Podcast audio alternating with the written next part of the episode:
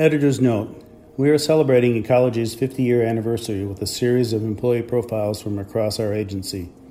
Zelma Maine Jackson retired recently after dedicating 25 years working as a hydrogeologist for the Nuclear Waste Program. She's just one of the people who have made our mission possible. As a newly minted geologist in the 1970s, Zelma Maine Jackson had no peers, almost literally. At that time, there were few women geologists in the oil and gas industry, and even fewer, if any, women of color.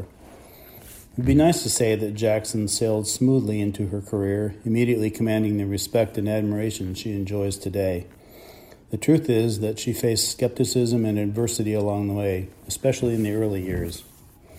One of her first assignments was as a well side geologist on a petroleum drilling rig near Albuquerque, New Mexico. Her job was to assess core samples as the bit descended, making the call on whether it was likely to become a viable hole. Sleeping in a truck to babysit the arduous and dangerous work of wildcatting for oil and reviewing the muddy mess layer by layer as it came up. Let's just say that the crew of hardened roughnecks didn't respond graciously to a young black woman telling them what to do. It may have been the first, but it wasn't the last time she had to endure racial epithets and other indignities from field workers who resented and resisted her presence. But Jackson didn't back down. No surprise to anyone who knows her.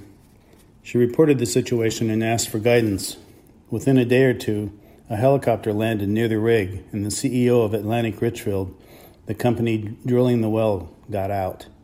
He fired the crew, which had been working on contract, on the spot and shut down the operation. Word got around, Jackson says with a wry smile. That was a turning point. There's very little of the conventional in Jackson's background. She was born in South Carolina, a member of the Gullah or Geechee community of former slaves who forged their own cultural identity as forced immigrants to the American South. She learned those traditional ways from her grandmother, Hannah how to behave, how to understand and respect the natural environment to see herself as part of one big, inclusive world. But by age eight, she was living in Heilbronn, near Stuttgart in southern Germany, where her father was stationed in the U.S. military. Rather than going to an American school, she was enrolled in a German school, where, she said, I got on pretty well. They all spoke English and they treated me as an equal. She still speaks fluent German, a skill she used in recent years to introduce herself to the City of Kennewick's Commission on Diversity which she chaired. That helped break the ice and set the tone for the Commission's members to reveal their own personal, diverse backgrounds and interests.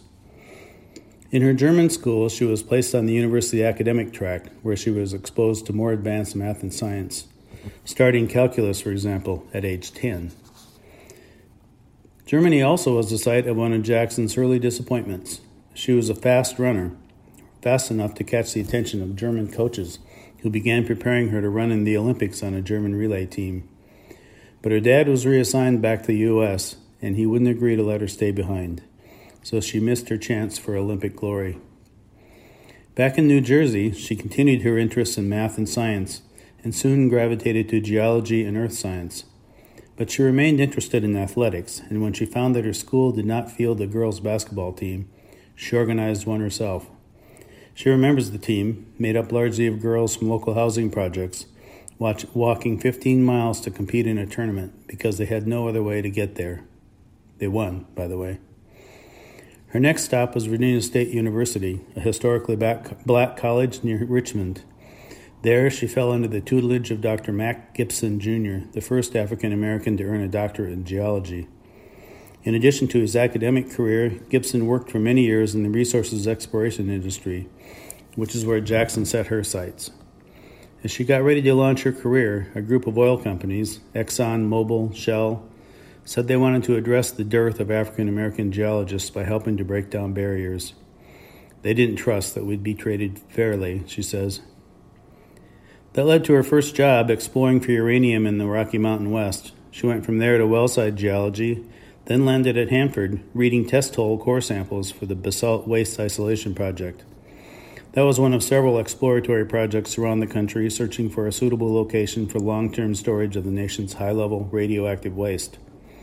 She enjoyed the work and learning about the Hanford area's geology, It's thousands of feet of volcanic basalt topped by layers of sand and silt blown in on the winds and deposited by a succession of catastrophic floods descending from glacial Lake Missoula.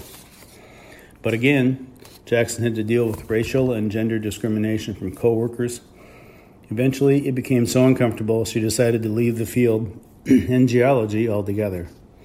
For the next decade or so, she worked in community involvement, helping with the women's shelter, the United Way, and other community action projects. During part of that time, she worked with Dan Silver for Washington Governor Booth Gardner, a strong proponent of environmental protection and cleanup. Silver, who eventually became an assistant director of ecology, coaxed Jackson out of geological retirement to work in the fledgling nuclear waste program, helping to oversee the Hanford cleanup.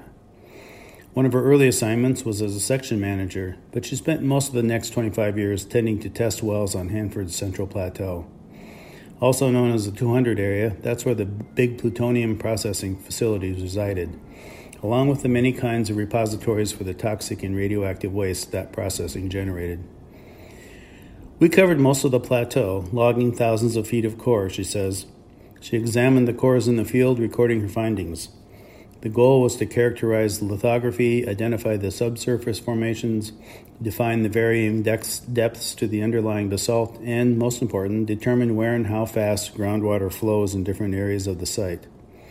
That information has been critical to understanding, tracking, and treating contaminants that leaked into or were directly dumped onto the ground from hundreds, if not thousands, of sources across Hanford.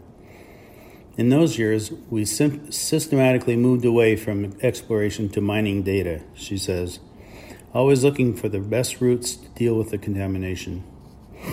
What's her sense of the progress so far? We've made some strides, she says, but it's been slow. For one thing, the contractors doing the work change over time. The new ones interpret the data and the mandate differently, and that can slow things down. But she's proud of the work she's done and of the work done by the program. Ecology is doing its job. It's fulfilling its mandate of maintaining a strategic plan to clean up Hanford. She's one of a number of program employees who have retired or are reaching retirement age, but she's optimistic for the future. We have some sharp young folks who are bringing new enthusiasm and a fresh perspective to the work. We've come a long way. I was once a pioneer. Now I'm proud to see that there are young workers of all diverse backgrounds in the program.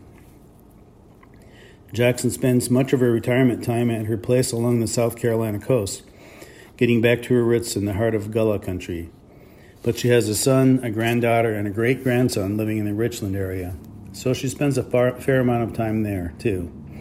And she hasn't completely hung up her geology spurs. She expects to get involved as a citizen advocate in the Savannah River site cleanup. Savannah River was a sister site to Hanford, processing fuel for the nation's nuclear weapons arsenal. Finally, she continues her decades long advocacy to clear the path for more young people of diverse backgrounds to choose science and professional career paths.